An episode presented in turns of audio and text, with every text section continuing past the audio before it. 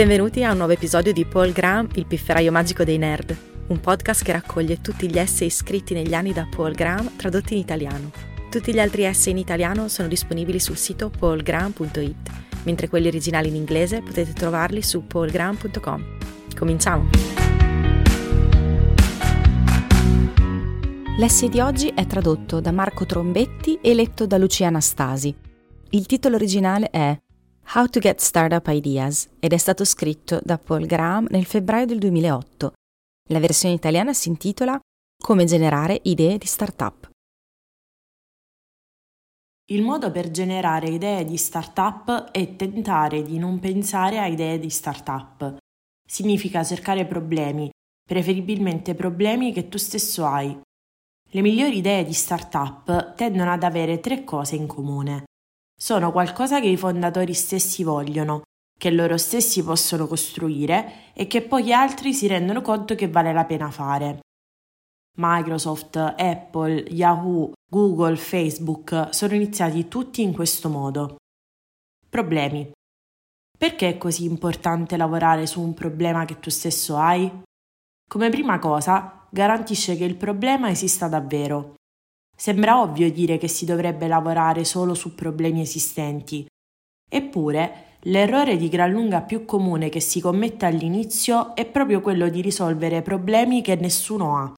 Anch'io l'ho fatto. Nel 1995 ho fondato un'azienda per mettere online le gallerie d'arte. Ma le gallerie d'arte non volevano stare online. Non è così che funziona il settore dell'arte. Allora perché ho passato sei mesi a lavorare su questa idea stupida? Perché non prestavo attenzione agli utenti. Ho inventato un modello del mondo nella mia testa che non corrispondeva alla realtà e ho iniziato a lavorarci su. Non mi sono accorto che il mio modello era sbagliato finché non ho provato a convincere gli utenti a pagare per quello che avevamo costruito. Persino allora ci ho messo un tempo imbarazzante a capirlo. Ero attaccato al mio modello di mondo e avevo dedicato molto tempo al software. Dovevano vederlo. Perché così tanti fondatori costruiscono cose che nessuno vuole? Perché cominciano cercando di pensare a delle idee di start-up. Questo modus operandi è doppiamente pericoloso. Non solo produce poche buone idee, ma genera anche cattive idee che sembrano abbastanza plausibili da indurti a lavorarci sopra.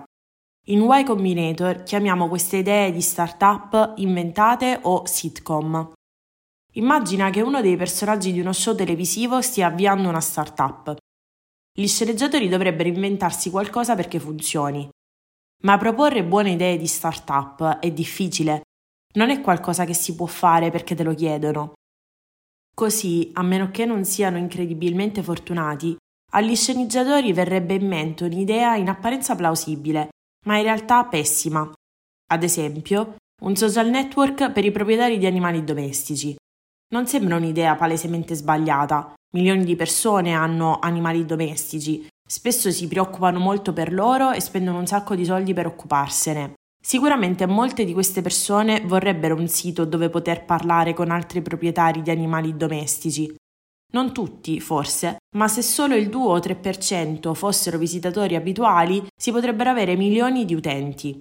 Si potrebbero proporre offerte mirate e farsi pagare per una funzionalità premium. Il pericolo di un'idea come questa è che quando la proponi ai tuoi amici che hanno animali domestici non ti dicono non la userei mai. Dicono sì, forse potrei anche usare una cosa del genere. Persino dopo il lancio, la startup sembrerà plausibile a molte persone che non vogliono usarla personalmente, almeno non in quel preciso momento, ma riescono a immaginare che altri lo vogliano. Somma questa reazione in tutta la popolazione e in pratica non hai utenti. Pozzo. Quando si lancia una startup ci devono essere almeno alcuni utenti che hanno davvero bisogno di quello che fa, non solo persone che possono immaginare di usarla un giorno bensì che lo vogliano fare con urgenza. Di solito questo gruppo iniziale di utenti è limitato, per la semplice ragione che se ci fosse qualcosa di cui molte persone hanno urgente bisogno e che potrebbe essere costruito con la quantità di impegno che una startup di solito mette nella versione 1, probabilmente esisterebbe già. Ciò implica la necessità di scendere a compromessi riguardo a un aspetto. Si può costruire qualcosa che molte persone vogliono un po', oppure qualcosa che un esiguo numero di persone vuole tantissimo. Scegliete la seconda opzione. Non tutte le idee di questo tipo sono buone idee di startup, ma quasi tutte le buone idee di startup sono di questo tipo. Immaginate un grafico il cui asse X rappresenta tutte le persone che potrebbero desiderare quello che fate e il cui asse Y rappresenta quanto lo desiderano. Se si inverte la scala sull'asse Y, è possibile immaginare le aziende come delle buche. Google è un cratere immenso, centinaia di milioni di persone lo usano e ne hanno molto bisogno. Una startup appena avviata non può aspettarsi di scavare un volume del genere, quindi avete due scelte in merito alla forma della buca da cui partire. Potete scavare una buca larga ma poco profonda, oppure stretta e profonda, come un pozzo. Di solito le idee di start-up inventate sono del primo tipo. Molte persone sono moderatamente interessate a un social network per proprietari di animali domestici. Quasi tutte le buone idee di start-up invece sono del secondo tipo, Microsoft era un pozzo quando ha fatto Altair Basic. C'erano solo alcune migliaia di proprietari di Altair, ma senza questo software programmavano in linguaggio macchina. Trent'anni dopo, Facebook aveva la stessa forma. Il primo sito era riservato esclusivamente agli studenti di Harvard, di cui esistono solo poche migliaia, ma quelle poche migliaia lo volevano davvero. Quando avete un'idea per una startup, chiedetevi chi la vuole in questo momento? Chi la vuole al punto da usarla anche quando si tratta di una versione scadente, creata da una startup di due persone di cui non avete mai sentito parlare. Se non riuscite a rispondere, è probabile che l'idea sia sbagliata. Non c'è bisogno che il pozzo sia stretto di per sé, è la profondità che serve. La ristrettezza si ottiene come sottoprodotto dell'ottimizzazione della profondità e della velocità, ma la si ottiene quasi sempre.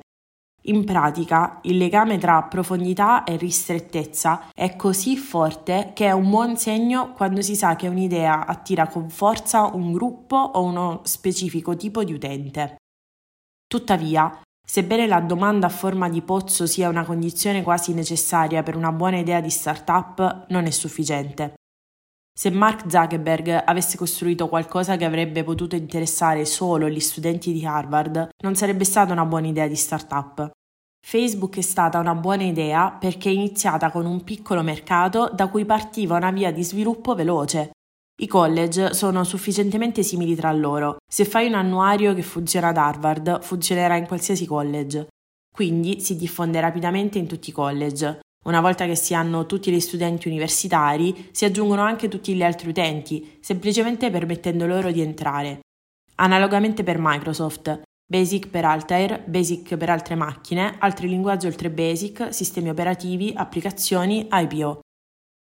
Il se. Come si fa a capire se c'è una via di sviluppo per un'idea? Come si fa a capire se una cosa è il germe di un'azienda gigante o solo un prodotto di nicchia?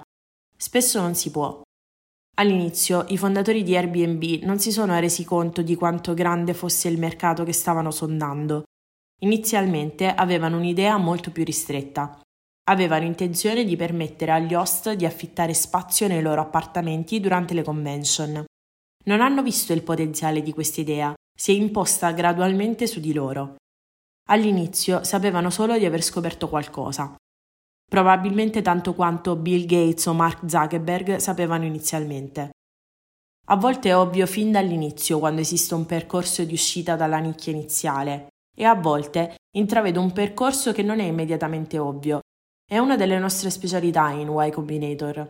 Tuttavia, esistono dei limiti in merito a quanto ciò si possa fare bene, a prescindere dall'esperienza. La cosa più importante da capire sulle vie di sviluppo di un'idea è il metafatto che sono difficili da vedere. Quindi, se non si può prevedere se esista una via di sviluppo da un'idea, come si fa a scegliere tra le varie idee? La verità è deludente, ma interessante. Se sei il tipo giusto di persona, hai il tipo giusto di intuizioni. Se ci si trova all'avanguardia in un campo che sta cambiando rapidamente, quando si ha la sensazione che valga la pena fare qualcosa, è molto probabile che si abbia ragione. Nel libro Lo Zen e l'arte della manutenzione della motocicletta, Robert Pirsig dice Vuoi sapere come dipingere un quadro perfetto? È facile. Renditi perfetto e poi dipingi in modo naturale. Mi interrogo su quel passaggio da quando l'ho letto al liceo. Nello specifico, non sono sicura di quanto sia utile il suo consiglio per la pittura, ma si adatta bene a questa situazione. Empiricamente, il modo per avere buone idee di startup è diventare il tipo di persona che le ha. Essere all'avanguardia in un campo non significa che si debba essere una delle persone che lo spingono in avanti. È anche possibile essere all'avanguardia come utente. Non è stato tanto perché Mark Zuckerberg fosse un programmatore che Facebook gli è sembrata una buona idea, ma piuttosto perché usava tanto il computer. Se nel 2004 avessi chiesto alla maggior parte dei quarantenni se volessero pubblicare la loro vita in modo semi-pubblico su internet, sarebbero rimasti inorriditi all'idea. Ma Mark viveva già online e a lui sembrava naturale. Paul Bucket dice che le persone all'avanguardia in un campo in rapido cambiamento vivono nel futuro. Combina questo con Pirsig e ottieni. Vivi nel futuro, poi costruisci ciò che manca.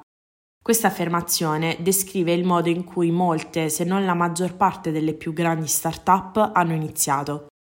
All'inizio né Apple, né Yahoo, né Google, né Facebook dovevano essere aziende. Sono cresciute grazie a cose che i loro fondatori hanno costruito perché sembrava esserci un vuoto nel mondo. Se si osserva il modo in cui i fondatori di successo hanno avuto le loro idee, è generalmente il risultato di uno stimolo esterno che colpisce una mente preparata.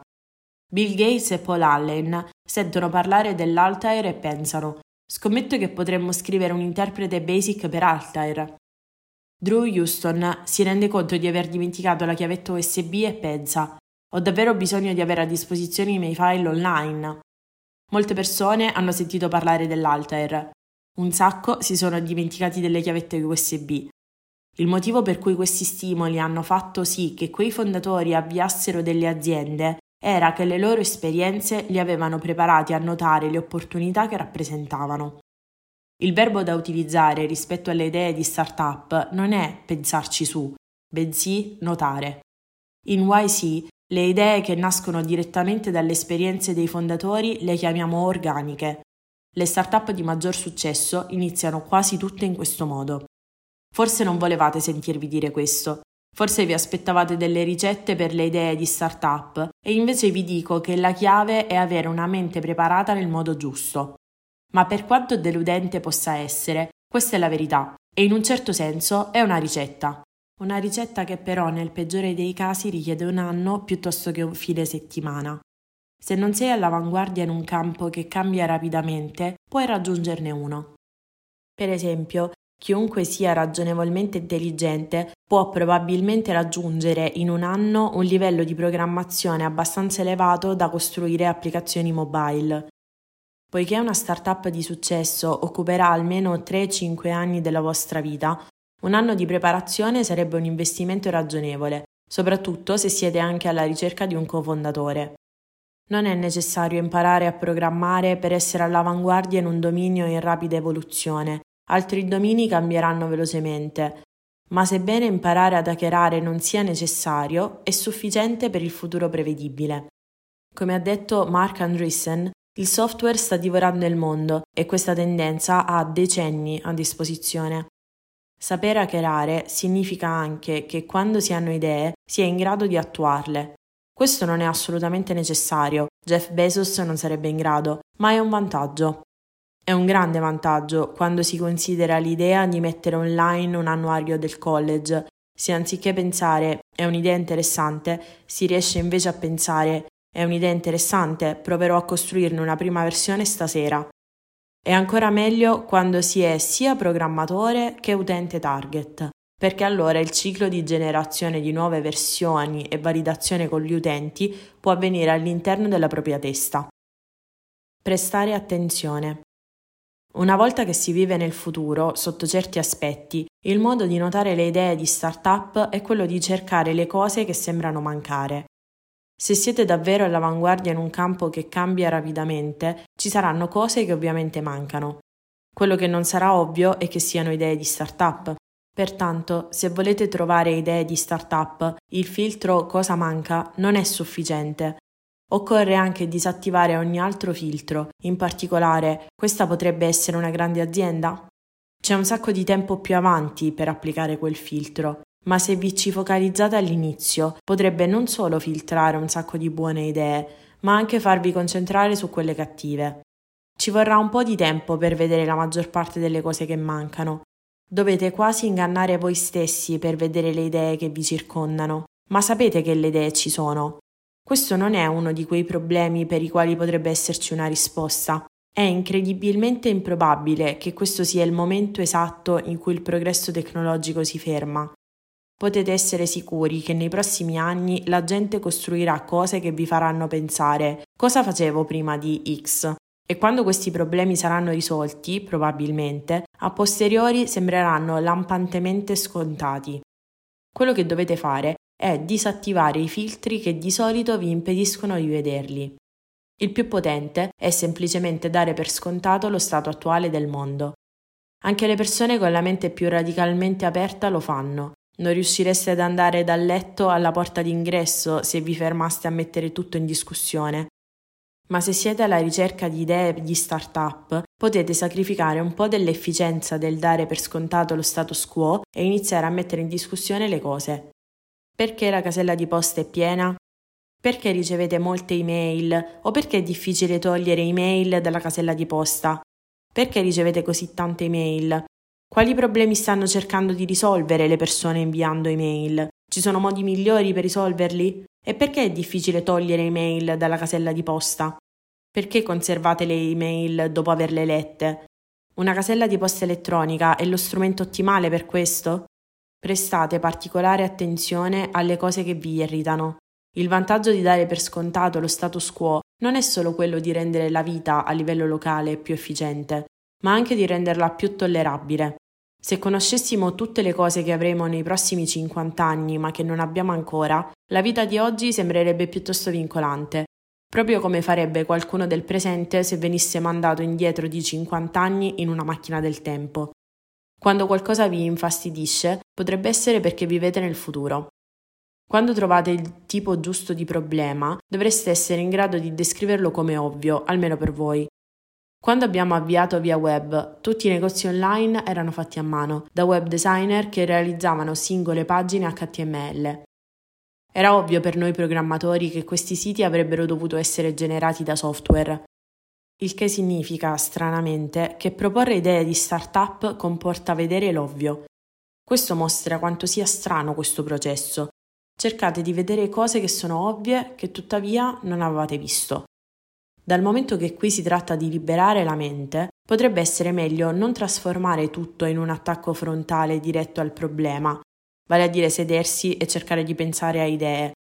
Il piano migliore può essere quello di lasciar girare un processo in background, cercando cose che sembrano mancare. Prendere nota di lacune e anomalie, lavorando su problemi difficili, guidati principalmente dalla curiosità e avendo un secondo sé che veglia alle spalle. Datevi un po' di tempo. Potete controllare la velocità con cui trasformate la mente in una mente preparata, ma avete meno controllo sugli stimoli che fanno scattare le idee. Se Bill Gates e Paul Allen si fossero costretti a farsi venire un'idea in un mese e avessero scelto come mese quello prima della scomparsa dell'Altair, probabilmente avrebbero lavorato su un'idea meno promettente. Drew Houston ha lavorato su un'idea meno promettente prima di Dropbox, una startup per prepararsi all'esame attitudinale SAT, ma Dropbox era un'idea di gran lunga migliore, sia in senso assoluto, sia come abbinamento alle sue capacità. Un buon modo per ingannare se stessi nel notare le idee è lavorare su progetti che sembrano essere stimolanti. Se lo fate, tenderete naturalmente a costruire le cose che mancano. Non sembrerebbe così interessante costruire qualcosa che già esisteva, Proprio come cercare di pensare a idee di start-up tende a produrne di scarse, lavorare su cose che potrebbero essere scartate come giocattoli spesso ne produce di buone. Quando qualcosa viene descritto come un giocattolo, significa che ha tutto ciò di cui un'idea ha bisogno, tranne essere importante. È stimolante, gli utenti la adorano, non serve. Ma se vivete nel futuro e costruite qualcosa di stimolante che piace agli utenti, potrebbe servire più di quanto pensino coloro che non vivono nel futuro. I microcomputer sembravano giocattoli quando Apple e Microsoft hanno iniziato a lavorarci. Ho l'età sufficiente per ricordare quell'epoca. Il termine abituale per le persone con il proprio microcomputer era hobbisti.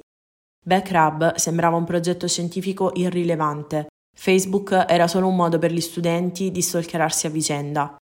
In YC siamo entusiasti quando ci imbattiamo in start-up che lavorano su cose che quasi sicuramente i saputelli nei forum scarterebbero come giocattoli. Per noi è una prova positiva che un'idea è buona. Se potete permettervi una visione a lungo termine, e probabilmente non potete permettervi di non farlo, potete trasformare vivi nel futuro e costruisci ciò che manca in qualcosa di ancora migliore, Vivi nel futuro e costruisci ciò che sembra interessante. Scuola. Questo è quello che consiglierei agli studenti universitari di fare piuttosto che cercare di imparare qualcosa sull'imprenditorialità. Imprenditorialità è qualcosa che si impara meglio facendo l'imprenditore. Gli esempi dei fondatori di maggior successo lo dimostrano chiaramente. Durante il college, quello che dovreste fare è proiettarvi nel futuro, il college è un'opportunità incomparabile per farlo. Che spreco sacrificare un'opportunità per risolvere la parte difficile di avviare una startup, diventare il tipo di persona che può avere idee di startup organiche, trascorrendo il tempo a imparare la parte facile.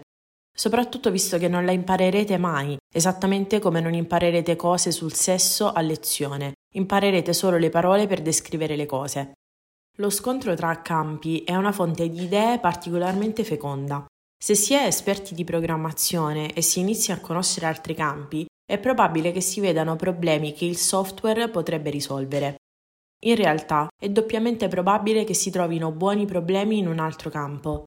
A. Gli abitanti di quel campo non hanno la stessa probabilità degli abitanti del software di aver risolto i loro problemi con il software. E B. Poiché si entra da ignoranti nel nuovo campo, non si sa nemmeno quale sia lo status quo per darlo per scontato. Quindi, se si è laureati in informatica e si vuole avviare una startup, anziché seguire un corso sull'imprenditorialità, è meglio seguire un corso, ad esempio, di genetica. O meglio ancora, andare a lavorare per un'azienda biotecnologica.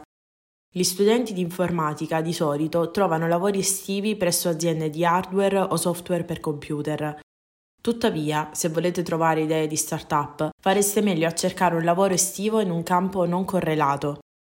Oppure non iscrivetevi a corsi aggiuntivi e iniziate a costruire cose. Non è un caso che sia Microsoft sia Facebook siano state avviate nel mese di gennaio.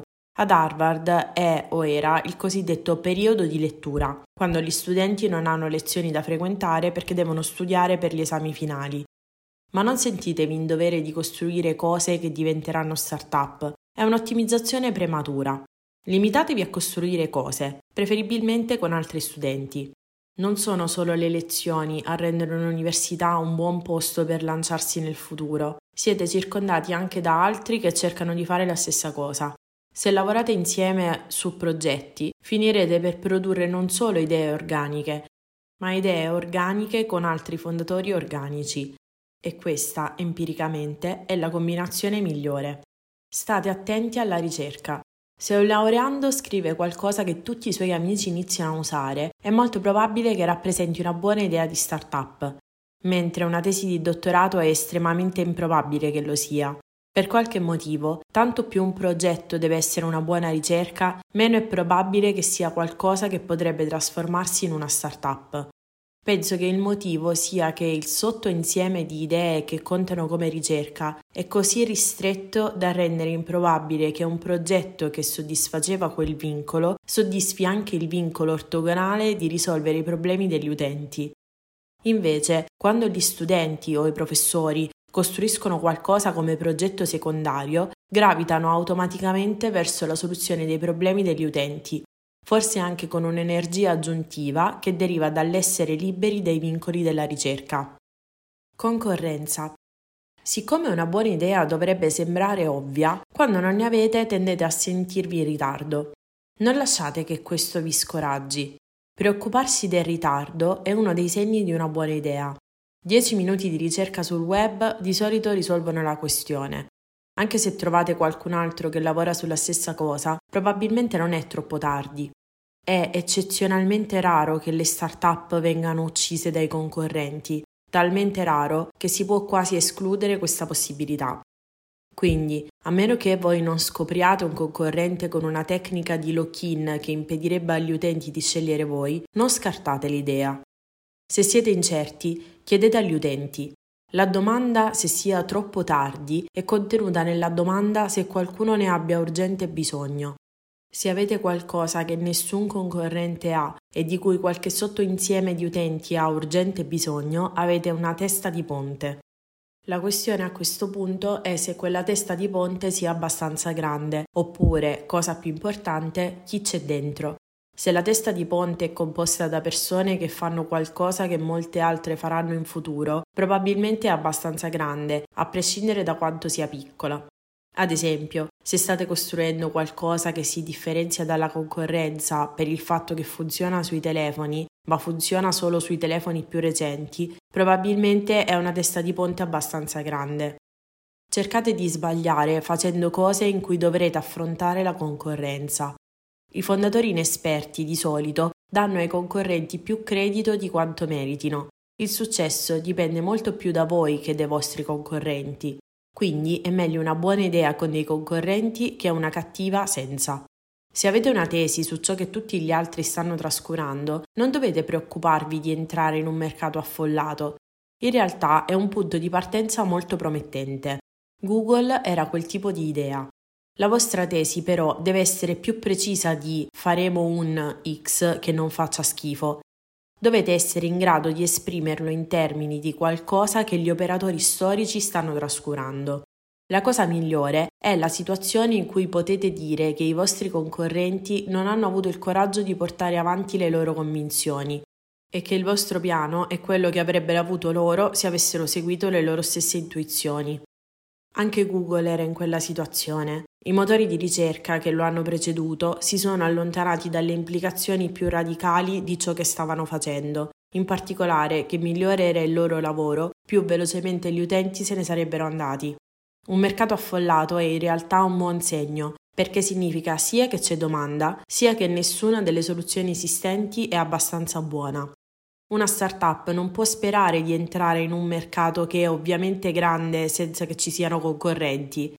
Quindi qualsiasi startup che abbia successo o entrerà in un mercato con concorrenti esistenti ma dotata di qualche arma segreta che le porterà tutti gli utenti, come Google, oppure entrerà in un mercato che sembra piccolo ma che si rivelerà grande, come Microsoft. Filtri.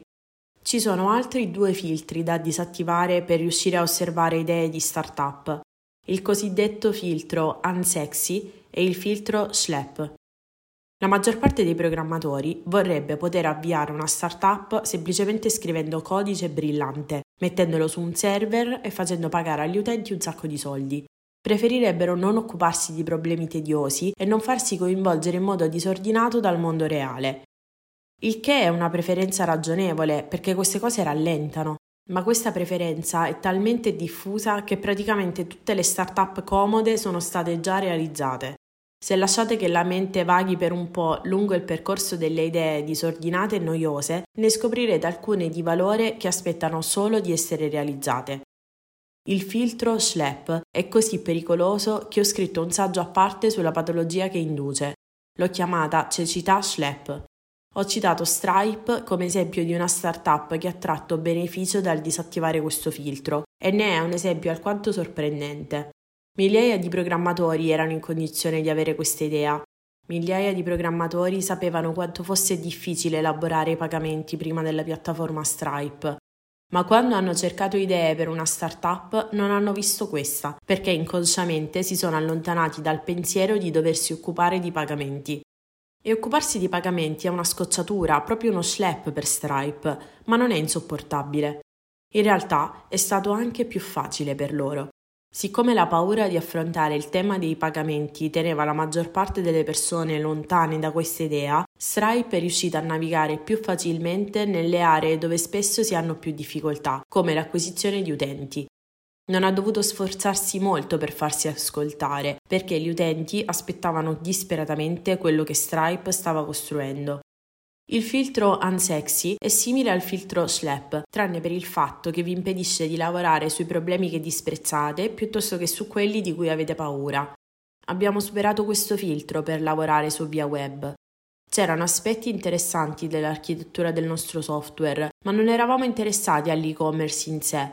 Abbiamo capito che il problema doveva essere risolto. La disattivazione del filtro Schlep è più importante della disattivazione del filtro Unsexy, perché è più probabile che il primo sia un miraggio. E anche nella misura in cui non lo è, è una forma peggiore di autocompiacimento.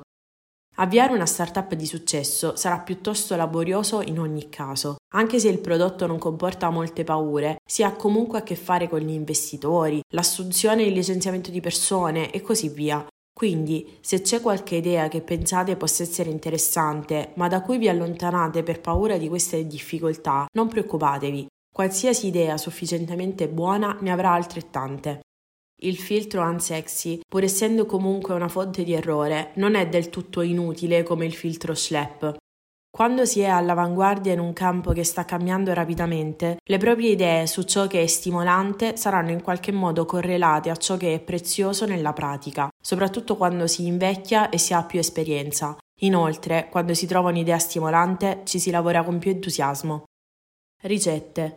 Sebbene il modo migliore per scoprire le idee di startup sia diventare il tipo di persona che le ha e poi costruire qualsiasi cosa vi interessi, a volte non si ha questo lusso. A volte avete bisogno di un'idea adesso. Ad esempio, se state lavorando su una startup e la vostra idea iniziale si rivela negativa. Per il resto di questo essay parlerò di trucchi per proporre idee di startup su richiesta. Sebbene empiricamente sia meglio usare la strategia organica, si potrebbe avere successo anche in questo modo. Occorre solo essere più disciplinati. Quando si usa il metodo organico non si nota nemmeno un'idea, a meno che non sia la prova che manca davvero qualcosa. Ma quando si fa uno sforzo consapevole per pensare a idee di start-up, bisogna sostituire questo vincolo naturale con l'autodisciplina. Vedrete molte più idee, la maggior parte pessime, quindi dovete essere in grado di filtrarle. Uno dei maggiori pericoli di non utilizzare il metodo organico è l'esempio del metodo organico.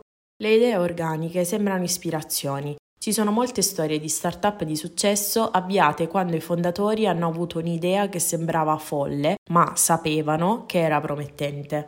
Quando si ha questa sensazione per un'idea avuta mentre si cercava di proporre idee di start-up, probabilmente ci si sbaglia. Quando cercate idee, cercatele nei settori in cui avete una certa esperienza. Se siete esperti di database, non create un'app di chat per adolescenti, a meno che non siate adolescenti. Forse è una buona idea, ma non potete fidarvi del vostro giudizio, quindi ignoratelo. Ci devono essere altre idee che coinvolgono database di cui siete in grado di giudicare la qualità. È difficile trovare buone idee che coinvolgano i database? Questo perché la competenza innalza gli standard. Le vostre idee sulle applicazioni di chat sono altrettanto negative, ma state subendo un effetto Dunning-Kruger in quel campo. Il posto dove iniziare a cercare idee sono le cose di cui avete bisogno. Ci devono essere delle cose di cui avete bisogno. Un buon trucco è chiedersi se nel lavoro precedente vi siete mai trovati a dire perché qualcuno non fa X? Se qualcuno facesse X lo compreremmo in un secondo. Se vi viene in mente qualche X di cui la gente ha detto questo, probabilmente avete un'idea. Sapete che c'è richiesta e la gente non lo dice di cose impossibili da costruire. Più in generale, Provate a chiedervi se esiste qualcosa di insolito in voi che rende i vostri bisogni diversi da quelli della maggior parte delle altre persone. Probabilmente non siete gli unici. È particolarmente positivo se siete diversi in un modo in cui le persone saranno sempre di più. Se cambiate idea, una cosa insolita è la cosa su cui avevate lavorato in precedenza. Avete scoperto qualche necessità mentre ci lavoravate?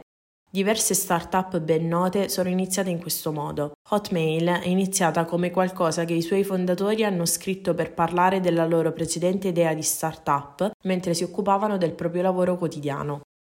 Un modo particolarmente promettente per essere insoliti è essere giovani.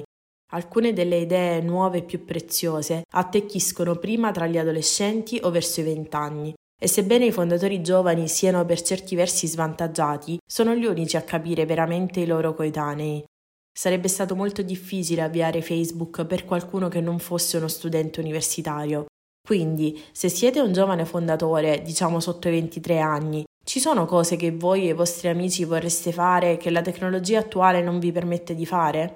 La cosa più vicina a un bisogno insoddisfatto è il bisogno insoddisfatto di qualcun altro. Provate a parlare con tutti quelli che potete delle lacune che trovano nel mondo. Cosa manca? Cosa vorrebbero fare che non possono? Cosa è fastidioso o noioso, soprattutto nel loro lavoro? Lasciate che la conversazione diventi generale. Non impegnatevi troppo a cercare di trovare idee di start-up. State solo cercando qualcosa che vi faccia scattare un pensiero. Forse noterete un problema che non si sono consapevolmente resi conto di avere, perché voi sapete come risolverlo. Quando si trova un bisogno insoddisfatto che non è il proprio, all'inizio può essere un po' sfocato. La persona che ha bisogno di qualcosa potrebbe non sapere esattamente cosa sia. In questo caso raccomando spesso ai fondatori di comportarsi come consulenti, di fare quello che farebbero se fossero stati assunti per risolvere i problemi di questo utente. I problemi della gente sono sufficientemente simili da far sì che quasi tutto il codice che si scrive in questo modo sarà riutilizzabile e tutto ciò che non lo è sarà un piccolo prezzo per iniziare ad avere la certezza di aver raggiunto il punto cruciale. Un modo per assicurarvi di fare un buon lavoro risolvendo i problemi degli altri e renderli vostri. Quando Rajat Suri di Ilakart ha deciso di scrivere software per ristoranti, ha trovato un lavoro come cameriere per imparare come funzionano i ristoranti. Può sembrare un po' come portare le cose agli estremi, ma le start-up sono estreme. A noi piace quando i fondatori fanno queste cose, Infatti, una strategia che consiglio alle persone che hanno bisogno di una nuova idea non è semplicemente quella di disattivare i filtri del timore e della repulsione, cioè schlep e unsexy, ma di cercare idee che siano poco attraenti o che coinvolgano paure. Non provate a fare un nuovo Twitter. Queste idee sono così rare che non si riesce a trovarle cercando. Create qualcosa di poco attraente per cui la gente vi pagherà.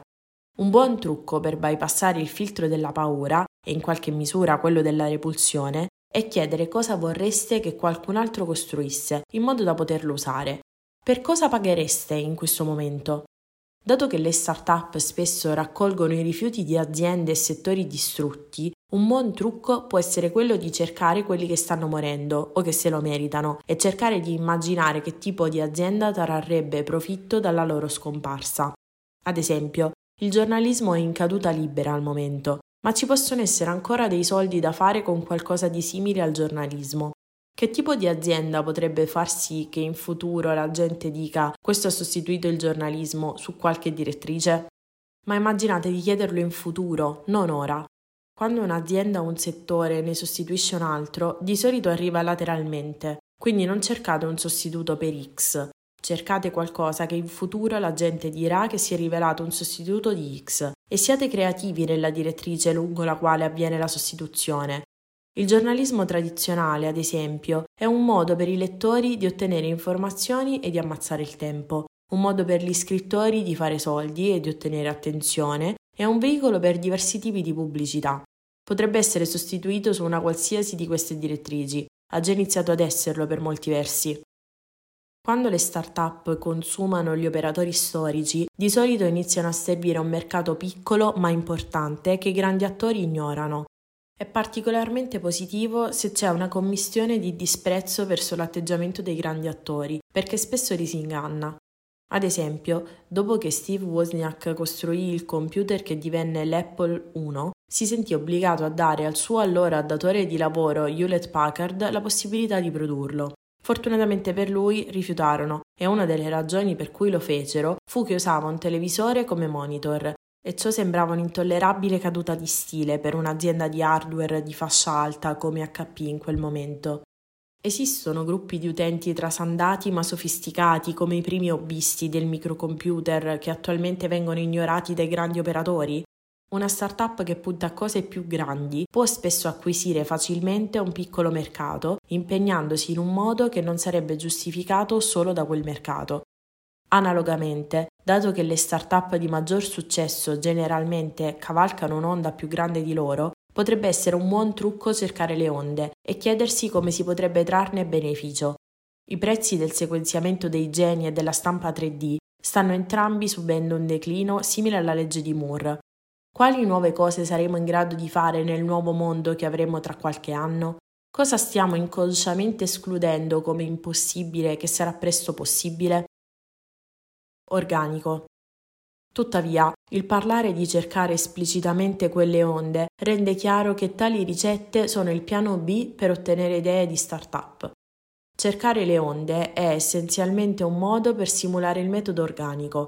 Se si è all'avanguardia in un campo che cambia rapidamente, non è necessario cercare le onde, si è l'onda. Trovare idee di start-up è un'attività complessa ed è per questo che la maggior parte delle persone che ci prova fallisce così miseramente.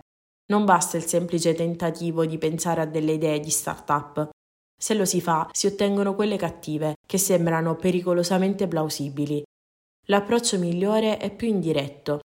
Se avete il giusto tipo di background, le buone idee di start-up sembreranno ovvie, ma anche in questo caso non subito. Ci vuole tempo per imbattersi in situazioni in cui si nota qualcosa che manca e spesso queste lacune non sembrano essere idee per aziende, ma solo cose interessanti da costruire. Ecco perché è bello avere il tempo e la voglia di costruire cose solo perché sono interessanti. Vivete nel futuro e costruite ciò che sembra interessante. Per quanto possa sembrare strano, è questa la vera ricetta. Grazie per aver ascoltato questa puntata di Paul Graham, il pifferaio magico dei nerd. Trovate tutti gli articoli di Paul Graham tradotti in italiano su paulgraham.it e gli originali in inglese su paulgraham.com.